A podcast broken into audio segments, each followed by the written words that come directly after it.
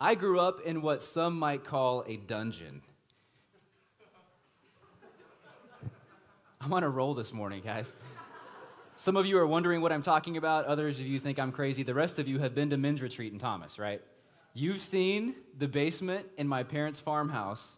Let me do my best to describe it for everyone else, okay? If I had to guess, I would say it's about 8 foot by 12 foot, you know, the, the, the floor plan. It's under 7 foot ceilings, because I'm 5'8 and I can touch it easily, okay? There is a water heater located in the room. And I don't mean a closet in the room, the water heater is in the room, okay? There used to be a bathroom directly above the room, and so the pipes that come in, they're eye level, so you're staring at the pipes coming from the toilet. And so I was constantly reminded that I lived below a bathroom every time someone would flush upstairs, and I would hear a whoosh every single time. It was regularly visited by crickets, spiders, and mice. Now, I did not always live down there. I used to live in a mansion upstairs, the 12 foot by 15 foot, massive bedroom with eight foot ceilings. It came equipped with a ceiling fan and a regular sized window. It was unbelievable. Now, I moved downstairs not long after my dad got remarried. I would have been in about junior high at the time. My stepsister moved into the house and into the basement, which I refer to as the dungeon. And she was repeatedly disgusted by the constant cycle of bugs and mice and all of these things, and so she couldn't take it anymore. So my parents approached me and they did what every good set of parents do whenever they want you to do something that you don't want to do, they bribed me. Now, our small town was beginning to offer dial up internet, okay? Dial up internet. My dad offered me my very own brand new, used laptop computer and the fastest dial up internet Western Oklahoma offered. Blazing speed. I could connect in like four minutes, guys. It was awesome. It would be connected to our house and to my room only. That cord, it was a cord.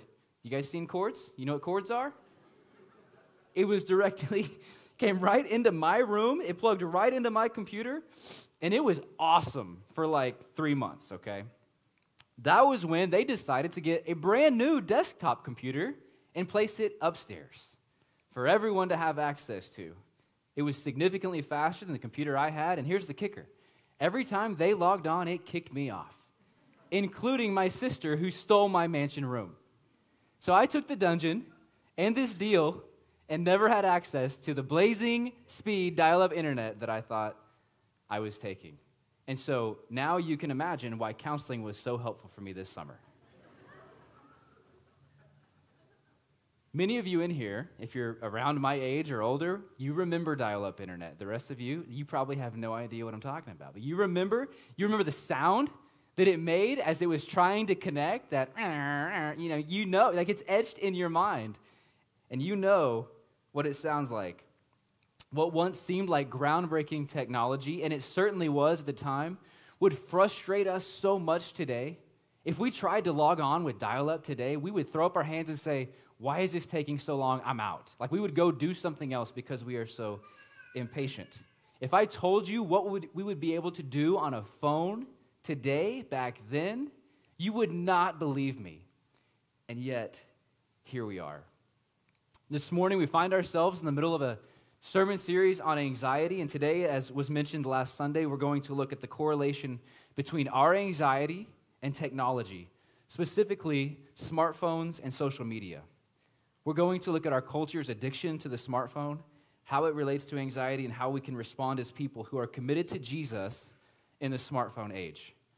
Now, I'm going to, like, right from right here, moving forward, I need you to hear one huge caveat. I have never wanted to give a sermon less than this one today. I've done funerals, I've, done, I've preached a lot of sermons that I felt uncomfortable with. Never more than this morning. I need you to hear that. Not only do I know that many of you struggle with this very issue, I was talking this morning with a couple of you, I'm not going to name names, and the screen time thing popped up. Does it pop up every Sunday for you guys? It popped up and they said, Oh, I'm at six hours. And I was like, Oh, that's great for the week? Like, no, per day.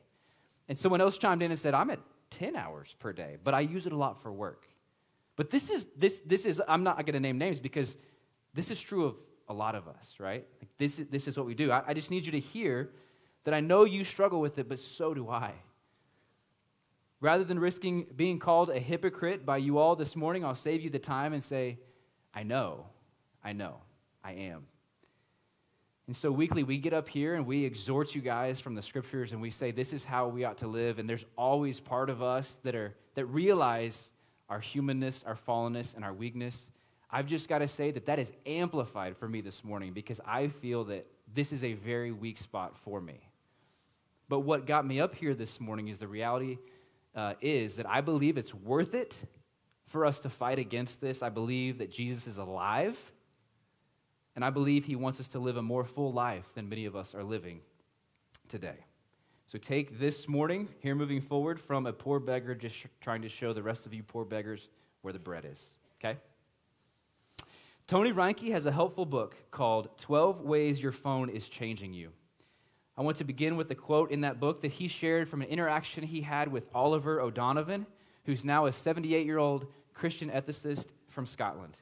He says this in relation to media in general, but it also applies to social media specifically, uh, the allure of smartphones, and all of technology in general. So here's the quote There is a current in the stream, and if we don't know how to swim, we shall be carried by it. I see someone doing something, and I want to do it too. Then I forget whatever it was that I thought I wanted to do. So let's talk about that current that we are swimming in. In 2013, 35% of US adults owned a smartphone. As of 2021, 97% of the people in the US own a cell phone, 85% of those are smartphones. The age breakdown goes like this if you're 65 and older, 61% of that demographic owns a smartphone. Between 50 and 64, it spikes quite a bit, it goes to 83%. And for the rest of us, which is most of us in the room, ages 18 through 49, between 95 and 96% of us own a smartphone. If I had to guess, I would probably guess that everyone in here in that age range owns a smartphone. The higher your earned income, the more likely you are to own one. We love our smartphones. How do I know we love them? Because we check them 81,500 times every year. That comes out to once every 4.3 minutes. In, in the book that I just referenced, Reinke surveyed professing Christians for his book, and he said that 54% of them admitted to checking their phone within minutes of waking up. 73% said they're more likely to check email or social media before any type of spiritual disciplines like Bible reading or prayer. The average college student spends 20% of class time tinkering on a digital device, doing something unrelated to class. Not 20% of college students do that. The average student spends 20% of class time doing something unrelated to class. Now, I want us all to think about it for a moment. I know I'm pinning y'all against a wall. I've been doing this for three weeks to myself, so I, I, I get where you're at. Think about how often do you instinctually enter a room, grab a seat, and pull out your phone? It's just, it's just natural, isn't it? For a lot of us. How about when you go to the bathroom? When was the last time you went to the bathroom without your phone? Don't answer that out loud, please. Uh, when you watch a game, you pull out your phone. You follow along on Twitter now, or you check other scores, right? How about when you pull up at a stoplight? When you get home from work? What, whatever. We, we naturally just pull out our phone and we just do whatever it is we do on our phones. How often do you feel a fake buzz in your pocket? Sometimes when your phone is not even in there. How creepy is that, right? What about that panic you feel when you go somewhere and you're like, oh, shoot, I forgot my phone? Or like, what about if you think you lost your phone? You don't realize where it's at. Or worse, your phone screen cracked. Then you got to go get a new phone. Can't use it for days, right? A panic comes over you, right? As of 2012, phubbing became a word. If it sounds like I'm cussing at you, it, it kind of sounds, it does sound like that, doesn't it? It's phone snubbing smashed together, so they didn't work real hard. It's defined as the act of snubbing someone in a social setting by looking at your phone instead of paying attention to them. We're substituting real life flesh and blood for pixels on our screen. Now imagine most of us have been guilty of this. How does it make you feel when you're having a conversation with someone? And man, I have done this so many times. I'm going to say publicly, I apologize to every one of you. I, I know I've done this to you. How many times are you talking to someone and they pull out their phone and they say, Hey, can, can you hold on a second? And they just start tinkering around and you think that they're still listening probably, so you keep talking your conversation. They say, Okay, now what was that? And you've got to repeat everything. Like that's it's pretty frustrating, isn't it? Parents, how often do your children observe you staring into your tiny screens rather than into their eyes? Let's talk about social media, a phenomenon that began barely over 20 years ago. Five billion people globally are on some form of social media. Five billion. The average user is on 6.5 different platforms every month. We like to make fun of Facebook. I know we do. The largest platform is Facebook with 3 billion users.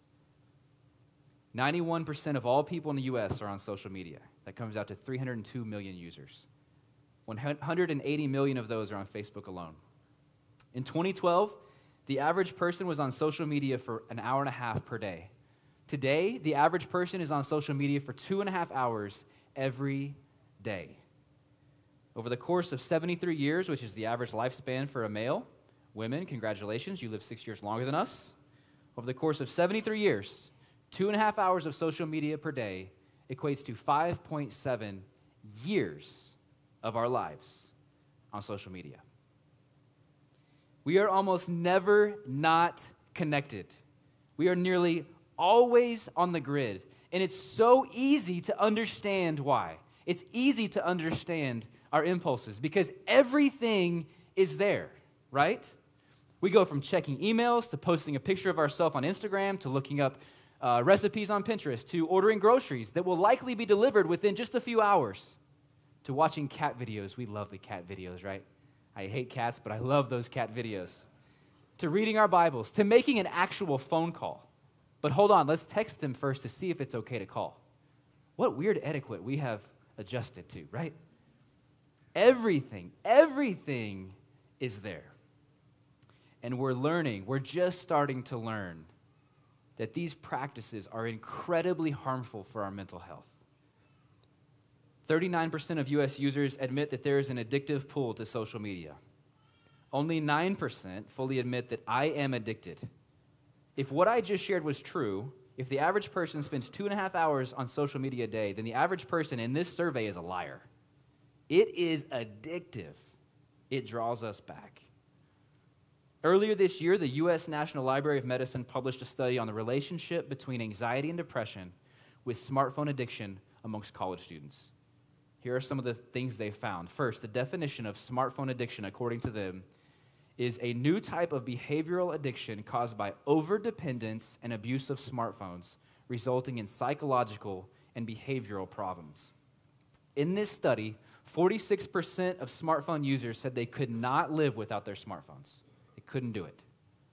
I applaud them for admitting that. I think the number should be higher. What I expected to find when I began studying for this morning is that our phones initiate, initiate our anxiety. That's what I expected to find. And that is true, and I'm going to get to that in just a moment. But what I first found is that we first become anxious a lot of the time, and then we run to our phones. So here's a quote from this study that I, that I just quoted. Mounting studies yielded insights into the relationship between negative emotions and smartphone addiction, especially anxiety and depression. Anxiety and depression give rise to smartphone addiction because it's a coping strategy to seek pleasure. The motivation for internet use is based on unmet real life needs or psychological imbalance. In our study, individuals with anxiety and depression may suffer negative emotions in the real world which leads to compensatory behavior, causing them to seek relief in the virtual world and increasing the possibility of smartphone addiction. Meanwhile, the smartphone addiction is driven by maintaining the relationship and seeking reassurance. Individuals with anxiety or depression are prone to have this tendency. So, first, it's true that we can become anxious, and then we run to our phones to satisfy our anxiety. But then what happens? The opposite is also true. According to Dr. Nancy Cheever, who's a leader in research on the relationship between cell phone use and anxiety out of Cal State University, she's quoted as this from her findings The more people use their phone, the more anxious they are about using their phone. Cheever's research suggests that phone induced anxiety operates on a positive feedback loop. saying that phones keep us in a persistent state of anxiety. And the only relief from this anxiety is to look at our phones. Gosh. If you're con- this is a quote from her. If you're constantly connected, you are going to feel anxiety. Now get this. Mobile phone addiction is rapidly gaining acceptance because, again, this is new. We're, we're learning. We're still studying what phones are doing to us. Mobile phone addiction is rapidly gaining acceptance as a serious psychosocial condition. It has been identified as being regulated by the same brain circuits as in substance based and other behavioral addictions. Wow. Parents, what happens to us is similar to what happens to most of our small kids around 5 to 5:30 every single day. So let's take well, let's I won't even assume your kids are terrorists at that time. I'll just assume my are because I know them. So between 5 and 5:30 every single day, they're hungry, they're tired, which makes them grumpy, and they're going nuts. I know none of y'all's kids do that, just mine, but they're going nuts. And so every now and then we have this fantastic idea. Let's put them in front of a screen right? We turn the TV on. We just want 30 minutes of quiet. And how magical is it when you turn the screen on and the screaming stops? That actually happens. They stop and they just stare at whatever, at Bluey or what, you know. It's pretty cool, man. Bluey's great. They just stop and they stare. Now, what happens when you turn that TV off? Everything is great, right? Like they stop crying and everything goes away. It's amazing. They like shower you with love and affection and how you're the best parent in the world. None of that happens, does it? They get worse. It multiplies. Why? Because you've only delayed their needs that haven't been met. You've just delayed them and you've made them worse. If they're tired and hungry, they're now more tired and hungry and they're just more angry and they're screaming at you. This is what happens to us when we are anxious and we go to our phones to satisfy that anxiety and it doesn't do it. Our anxiety now is simply delayed. We just delayed dealing with what we needed to deal with. And sometimes it's multiplied. Now, I probably didn't need to give you all these stats and figures from research and I know that because last week when Jeremy said, hey, next week we're going to be talking about technology and anxiety, I was in the back of the room, but I'm pretty sure I heard an audible gasp or, a, or an awkward chuckle. I heard something. Did y'all hear it? Y'all heard, you knew. You knew because it was like, oh man, here it comes. Why? Because you know. I don't need to give you these stats. You know what your phone is doing to you. You know. But you keep running back to them, and so do I okay? So I want you to remember the quote that I began with There is a current in the stream, and if we don't know how to swim, we shall be carried by it. I think we're being carried by it.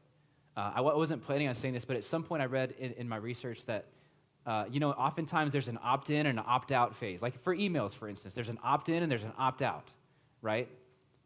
The period of opting in to social media and smartphones has long passed us. We're in.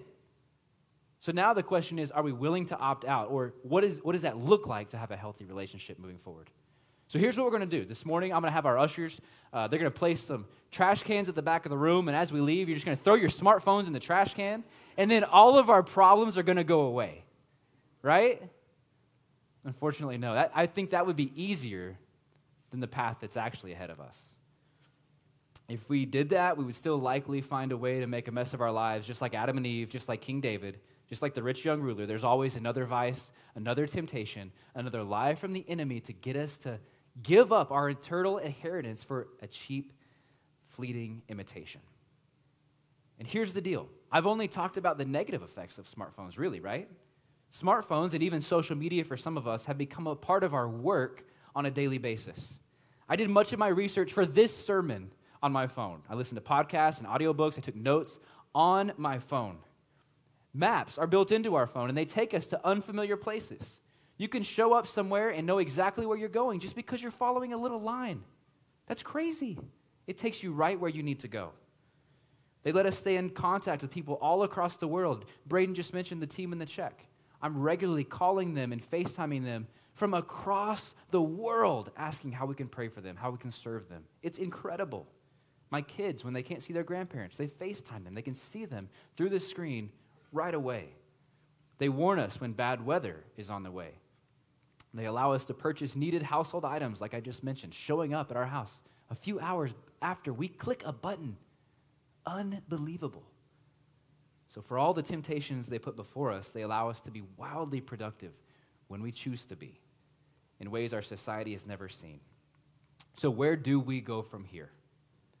As followers of Jesus who have regular, real life anxieties and want to live God glorifying lives that help carry these helpful tools called smartphones, what do we do? I'm going to suggest the path forward. I'm going to ask three questions. And I want us to wrestle, I want you to wrestle with them. I want you to leave here and ask yourself these questions. I'm going to give us some scriptures to refer to. And I, I hope this is a discussion that we keep, uh, keep coming back to moving forward. Question number one What really controls you?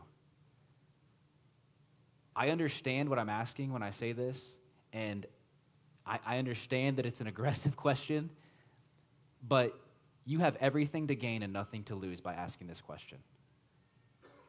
What is controlling you? I want to say something briefly about the fear of the Lord and, and able to, in order to get to the heart of this question, and we'll kind of come full circle, so just track with me for a second. Marshall Segal is, is an author, and he wrote an article, I believe it was posted on Desiring God a couple years ago. It's titled, Let Fear Deliver You from Fear. He writes, for many of us, any experience of fear feels like an enemy to be fought and freed from. And God does free us from our fears. I sought the Lord, Psalm 34 4 says, and he answered me and delivered me from all my fears. Well, all my fears but one. Just three verses later, King David writes The angel of the Lord encamps around those who fear him. Oh, fear the Lord, you his saints. So, trusting God casts out a certain kind of fear and kindles and even commands another type of fear. You who would be free from your fears, fear the Lord. Sounds crazy, right? Like, like an oxymoron here. A significant part of maturity, then, is learning to not fear what we should not fear, and to increasingly, even gladly, fear the one whom we should. I know many of you are familiar with Proverbs 9:10. The fear of the Lord is the beginning of wisdom, and the knowledge of the Holy One is insight. So, if having an increasing knowledge of God leads to insight and it produces a holy fear of God, the fear of God is where wisdom begins. Uh, I shared with our members recently, but this summer I worked through a book called The Voice of the Heart by Chip Dodd. And in that book, he's written a chapter on one of the core feelings that we all feel fear. Now, I've got a scale up here, I, am going to have, have thrown up on the screens, and it, it identifies fear as one of the core feelings that we all fear, uh, feel It's kind of hard to say that together. So, the middle, the truth that we feel is fear. When we feel fear, our heart is just saying something to us. It's communicating, I'm afraid. I'm afraid. It's neutral. It's not good or bad. Fear just is. It's just saying, hey, I'm afraid of something. I think Jeremy earlier in this sermon series used like grizzly bears. If you see a grizzly bear, hey, it's pretty natural to be afraid. That's not good or bad. It's just, hey, you're in trouble, dude. You better do something. So fear is neutral. The gift of fear, when we respond, appropriately, is faith and wisdom. Take, for instance, um, a hot burner on a stove. An oven by itself is neutral, it's fine. When the oven is hot, faith and wisdom says, that thing is hot, you should not touch it. And if you exercise that gift, you get faith because, hey, I believe that it's hot, I didn't touch it. That's great, I'm not hurt. Now, the impairment of that is anxiety and ultimately control. That I want to control my situation so much that my fears are really controlling me in a negative way. And so I'm going to do everything I can to not touch the burner. So I'm going to unplug it from the wall. I'm going to wrap it in bubble wrap. I'm going to put a massive sign on the front that says, Do not turn on oven, and we're never going to use it. That is what control does when anxiety overcomes us. Okay? Now, that was a long way to say that fear is not bad in itself, but fear's gift can be wisdom. Now, we could talk about the fear of the Lord for an entire sermon series, but let this brief explanation set us up for 2 Corinthians 5. Okay? Let's start reading in verse 9. So whether we are at home or away, we make it our aim to please him. For we must all appear before the judgment seat of Christ, so that each one may receive what is due for what he has done in the body, whether good or evil. Therefore, knowing the fear of the Lord, he's admitting we know the fear of the Lord. Knowing this, we persuade others. But what we are, what we are is known to God, and I hope it is also known to your conscience. We are not commending ourselves to you again, but giving you cause to boast about us so that you may be able to answer those who boast ab- about outward appearance and not about what is in the heart. For if we are beside ourselves, it's for God. But if we're in our right mind, it's for you. Now, here it is. For the love of Christ controls us. Because we have concluded what? That one has died for all, therefore we've all died. And he died for all, that those who might live would no longer live for themselves, but for him who for their sake died and was raised. So Paul is openly admitting, knowing that his readers are going to affirm what he's saying, that he is controlled by the love of Christ. Why? Because everything that he's heard and seen and believed to be true about Jesus, it's not some fairy tale. He's believed that it's actually true. Therefore, the love of Christ controls him. Jesus has died, therefore all have died. And he died for all that those who live would no longer do it for themselves, but for their sake he died and was raised. For our sake, for your sake, for my sake. This changes everything, and Paul knew it. From now on, this is verse 16, we regard no one according to the flesh. Even though we once regarded Christ according to the flesh, we regard him thus no longer. Therefore, if anyone is in Christ, he is a new creation. The old has passed away, behold, the new has come. This is us. If you follow Jesus, this is your story. You aren't who you were knowledge of God has led to the fear of the Lord, which has led to now we are controlled by the love of Christ. You get my reasoning now? Now we are controlled by the love of Christ. Why? Because we believe the gospel to be true. We believe that everything Jesus has said and done, all that we've learned, it's not some made up fairy tale. It is true, which is why every single week, verse 20, we implore you on behalf of Christ, be reconciled to God. For our sake, he made him to be sin who knew no sin, so that in him we become the righteousness of God. In Jesus, you are the very righteousness of God. Now, let me ask again what controls you? Is it the love of Christ flowing out of all these things, coming from the fear of the Lord, understanding that all he said is true, therefore the love of Christ controls us? Or in functionality, are we actually controlled by our devices? Are we actually controlled by what our public image, whatever? That in anxiety we run to these things. Are we controlled by that? If you do nothing else but spend time in this question and you come to the truth of it, I've won today. That's, that's it. I've got more questions, but I want you to spend time with this one. Question number two are you attempting to serve two masters? Jesus warned his followers that they could not have a divided heart, attempting to serve both God and money. He argued by saying, You're going to love one and you're going to hate the other. Now, we've spent a whole lot of time in Matthew 6 in this sermon series talking about the birds and the flowers. This God and money passage comes right before what we talk about in Matthew 6 regarding anxiety. And get this in the anxiety passage, it begins with a therefore, which we get to ask, hey, what is it there for, guys? Right? You're not, you're not, it's not funny today? Okay. You can't serve God and money. Your heart is where your treasure is. Therefore, don't be anxious about your life. Have faith in God that He is going to care for you. Seek first His kingdom, and everything else is going to fall into place. Trust Him. So I'm going to make the same argument from this principle with our phones running to our screens when we feel anxious. You cannot serve God and make much of you online. I'm going to say that again. You cannot serve God and make much of you online. You cannot serve God and be a slave to your phone. You cannot serve God and run to your phone when you're anxious, and yet we do it all the time. Because you can't serve, here, here's the reasoning. Because you can't serve both God and your image, God and your phone, God and whatever it is you run to online to fix you, Therefore, don't be anxious about your life. Because those things fail you, therefore, trust God. Don't be anxious about your life, whether people will like you or you're relevant or you run to it just to numb out and hide your anxiety. Look at the birds. That seems crazy, right? Like, don't do all these things, look at the birds. But what is he telling us? If I'm going to care for these things, I'm going to care for you. If I care for the flowers, I'm going to care for you.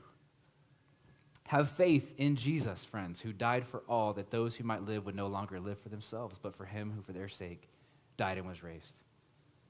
Therefore, because you are in Christ, you are a new creation. The old you has passed away, the new has come. For your sake, he made Jesus to be sin on your behalf, who knew no sin, so that you would be the righteousness of God. Not slaves to your screens. You were created for more. Now, question three. This is where it gets super practical. Do you have boundaries around your devices and social media usage? Proverbs 25, 28 says, Like a city whose walls are broken through is a person who lacks self control. If you have no walls, no boundaries between you and your phone, or you and social media, or you and whatever, don't be surprised when you're on them all the time. You shouldn't be surprised. It's, if it's easy to get to, you're going to go to it, okay? Don't be surprised. Don't be like, oh man, six, eight hours a day. I mean, that, there, there, if there are no boundaries, and again, me too. Don't be throwing stone. Hey, me too. But we should not be surprised if there are no boundaries. That is what these things were created for, right? Our phones, social media, they are designed to get you coming back. They're designed to get you to crave them, to be your treasure, so that you want more and more and more of them. So, if you're with me to this point, you're like, all right, okay, I'm done. I'm the worst. I've done all this stuff. I want to run to Jesus. I want to repent. I want to turn from these things. What are some helpful guidelines? That's the rest of our time this morning, okay? I want you to understand that first, you're creating new habits. And we talked about this briefly uh, a few weeks ago. Just like if you're exercising for the first time in months or years, if you're dieting for the first time in months or years, it's to be hard. You're to fail.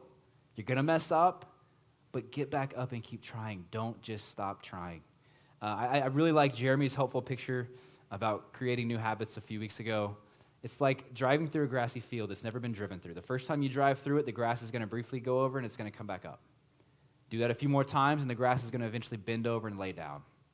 You do that a few more times, you keep doing this path, eventually the grass is going to lay down and it's going to die. You do that after a rain, and now you've got ruts created so that whenever that dries, now when you're going through those ruts, it's going to be hard to get out of those ruts because your habit has been formed. Okay? So, don't feel bad when you're driving through the grassy field and you start swerving a little bit. You run back to your phone or whatever. It's going to happen. That should be expected. Find your path again and keep going. First and most importantly, I'm going to encourage you to do this, with someone else. Find a friend, find someone in your gospel community, in your discipleship group, a spouse, a roommate. Do this together. Have accountability. You are, you are, you are going to fail if you try this alone. You are. Find someone to do it with you. I'm going to encourage you to fast from your phone. This week, this week, why don't you just take inventory? For the moments that you feel anxious and you, and you, and you recognize it in the moment, I want you to do inventory in that moment and say, what am I hoping to satisfy this craving? Like, what am I running to? And if you instinctively run to your phone, let that be a warning light, okay? Just take inventory this week and identify those things that you're running to to appease your anxiety. And, and what, what are you hoping to find? Like, if we go to the internet, like, are we hoping that more information will satisfy my anxiety? Am I hoping that if someone else posts this or that, like, that's going to satisfy my anxiety? Am I just really hoping to be numb and go like spend hours and hours on fantasy football or Pinterest or whatever to satisfy my anxiety? Like think of take that to its end and say, this isn't actually going to work, okay? Inventory first. I'm going to encourage you to commit to memory verses like 1 Peter 5, 6, and 7. Humble yourselves, therefore, under the mighty hand of God, so that at the proper time he may exalt you, casting all your anxieties on him because he cares for you. It's true, he cares for you. Memorize that. Hebrews 4 14 through 16. Uh, I'll start reading in verse 15. For we do not have a high priest who's unable to sympathize with our weaknesses. He's been tempted in every way, yet he's without sin. Therefore, let us with confidence draw near to the throne of grace that we may receive grace and mercy to help in time of need. I'm going to encourage you to preach the gospel to yourself. I think we actually have this list up there. Can you throw that list up now? Preach the gospel to yourself. When you are weak, then he is strong. Boast in that. Boast in that. I've shared this before, but Andy Crouch's book on the TechWise family, if you, if you are a parent and you want to learn how to implement these things in your family, I encourage you to pick up the TechWise family. But his, his thing that he encourages everyone to practice is abstain from screens for one hour a day, one day a week, one week a year. I would encourage you to try that. Do not take your phone to bed. Do not do it. Buy an actual alarm clock. Have you seen an alarm clock? It's crazy. It's this new invention that you set the time and it wakes you up when you want to be woken up. It's, that's all it does. It doesn't do anything else. Keep your phones away from your bed and get an actual alarm clock. And on top of that, I promise you're going to sleep better. better. That's a guarantee from Pastor Jay, okay? You're going to sleep better if your phone is not right beside your bed. Commit to be in the Word or in prayer each morning before you touch your phone. Do not touch or look at your phone until you've spent some time, just any time, in prayer or Bible reading. I'm going to encourage you to intentionally leave it behind when you go places. The audacity of me, right? To have an iPhone and not take it everywhere. Leave it behind when you go have a meeting with someone, when you go to a friend's house, when you have a lunch meeting or whatever. You don't always have to have it on you. Why has it become this third arm that I just have to have everywhere, growing out of me? You don't. Leave it behind on purpose. I'm going to encourage some of you, this one may, this one may be really tough.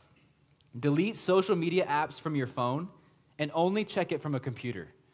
Um, I, I don't think I shared this, but 99% of people worldwide look at social media from their phones. 99%. Why? Because it's so easy. It's your third arm, it's right there. I'm going to pull it out. Let's look at it anywhere we're going to go. If you commit to delete them from your phone, don't even let yourself log in, and you have to check it from a computer, you're making it difficult on yourself, which is probably a good thing, right? So don't look at them from your phone. I'm going to encourage you to set limits. So I'm assuming other devices have this. I have an iPhone, but on, on uh, the iPhone, you can, you can set up screen time or downtime. I think it's called downtime. Every single day, you can set it to turn off the majority of your apps. You can limit people who contact you for a certain time each day. So I've recently been trying this from 5 to 6:30 every single day. My phone essentially shuts down. Now there's a handful of people that can get through to me, my family, certainly Brooke, think people that you may need to be in contact with, they can get through. The rest of y'all jokers, I see a little red dot, but I can't read what you say. It's awesome. If you call me, it declines it. And then at 6:30 it's like, "Oh, so and so called me. I'll check that out." It is so freeing. I've done it all day on Fridays now too. Some of y'all were like reaching out to me on Friday. Sorry, guys. But it's great. I'm not really sorry. It's unbelievable. I would encourage you guys to do this. Now, if you would say, hey, I'm too weak, I can't do that, because what happens is if you, let's just say you love going on Instagram, okay? You can set a 15 minute each day limit on Instagram. Well, you can go on the iPhone, you can click like, oh, I actually want one more minute, right? And then after you do that a couple times, it goes away, and then it's like, you want 15 minutes? Okay, I'll take 15 minutes. And it's like, well, that's not enough. I, I'm just gonna, I'm just gonna ignore that forever. So the rest of the day, you have Instagram, and you're, you're weak, right? Me too.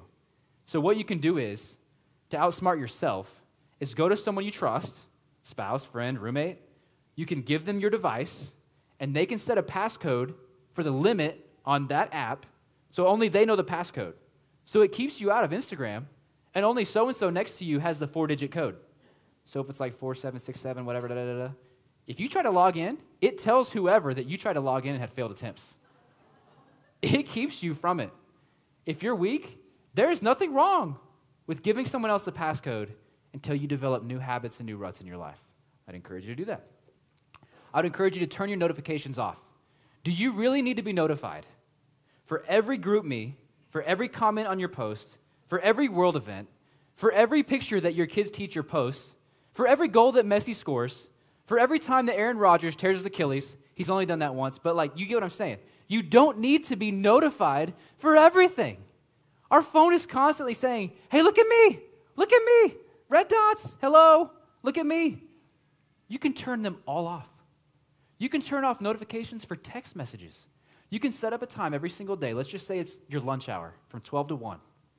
Every single day, you can go check your text messages and you can see, oh, I got like 12 texts here. I'm going to go respond to these people. The rest of the day, no red dot. You can turn all of those off. The reason I spent most of my time talking about desire and our will in this sermon is because that matters more than anything. You can, you can limit your screen use and social media use if you want to. Do you want to? If you think none of these will work, this is a little more extreme. You can actually go buy a dumb phone. Oh, I have it there. Yeah. They make dumb phones. Now, I don't do they I don't know if they call them dumb phones. They call them dumb phones. The one that I'm familiar with is called Light Phone. Okay? And on the Light Phone, it actually does have internet access. It has a map, a calendar. Uh, you can text and call, obviously, which sometimes we're like, do I even call or text from my phone? I do everything else on my phone.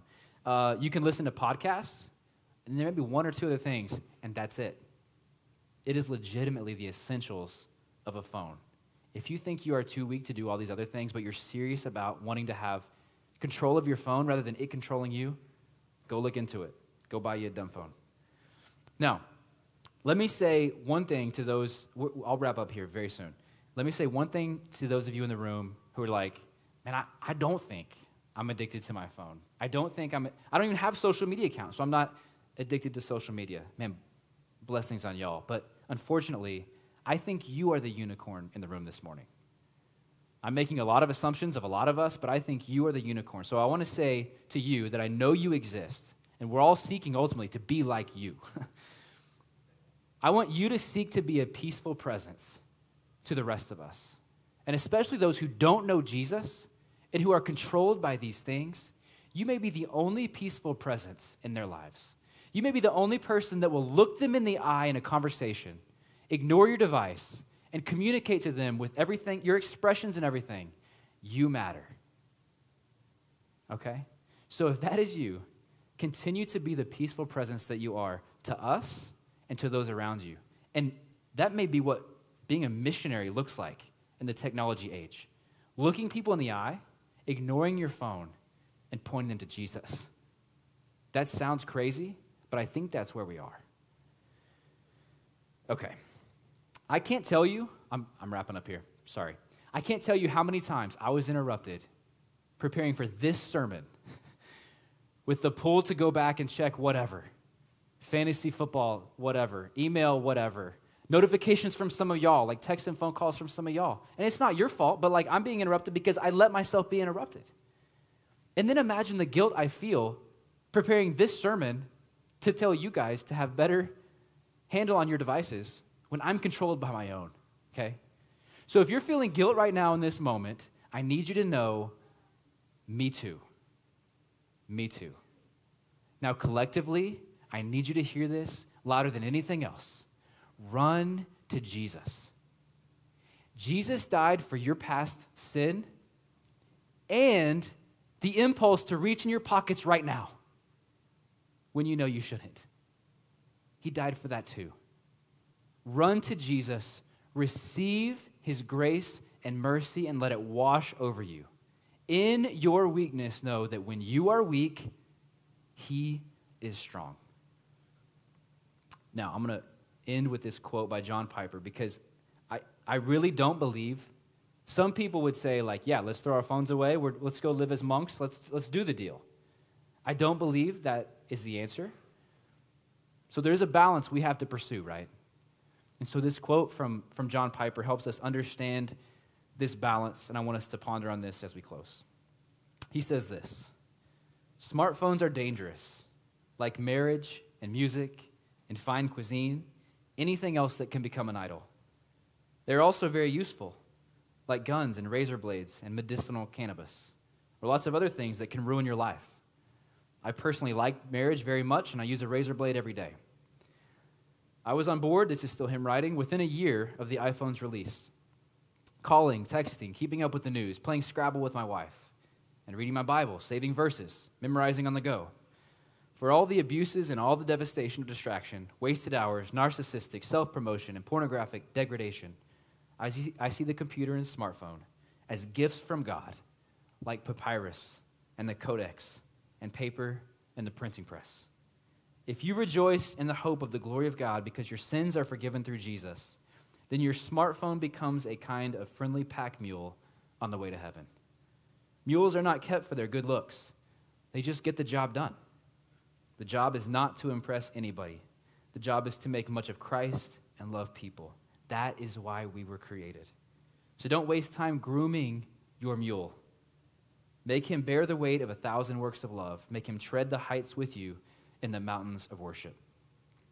Friends, I pray that your smartphone and mine serves us as tools on the way to heaven rather than a treasure that attempts to steal our souls.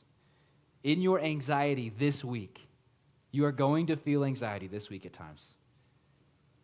Run to God in prayer before anything else, the one who is able to truly meet us in it and satisfy our restless hearts.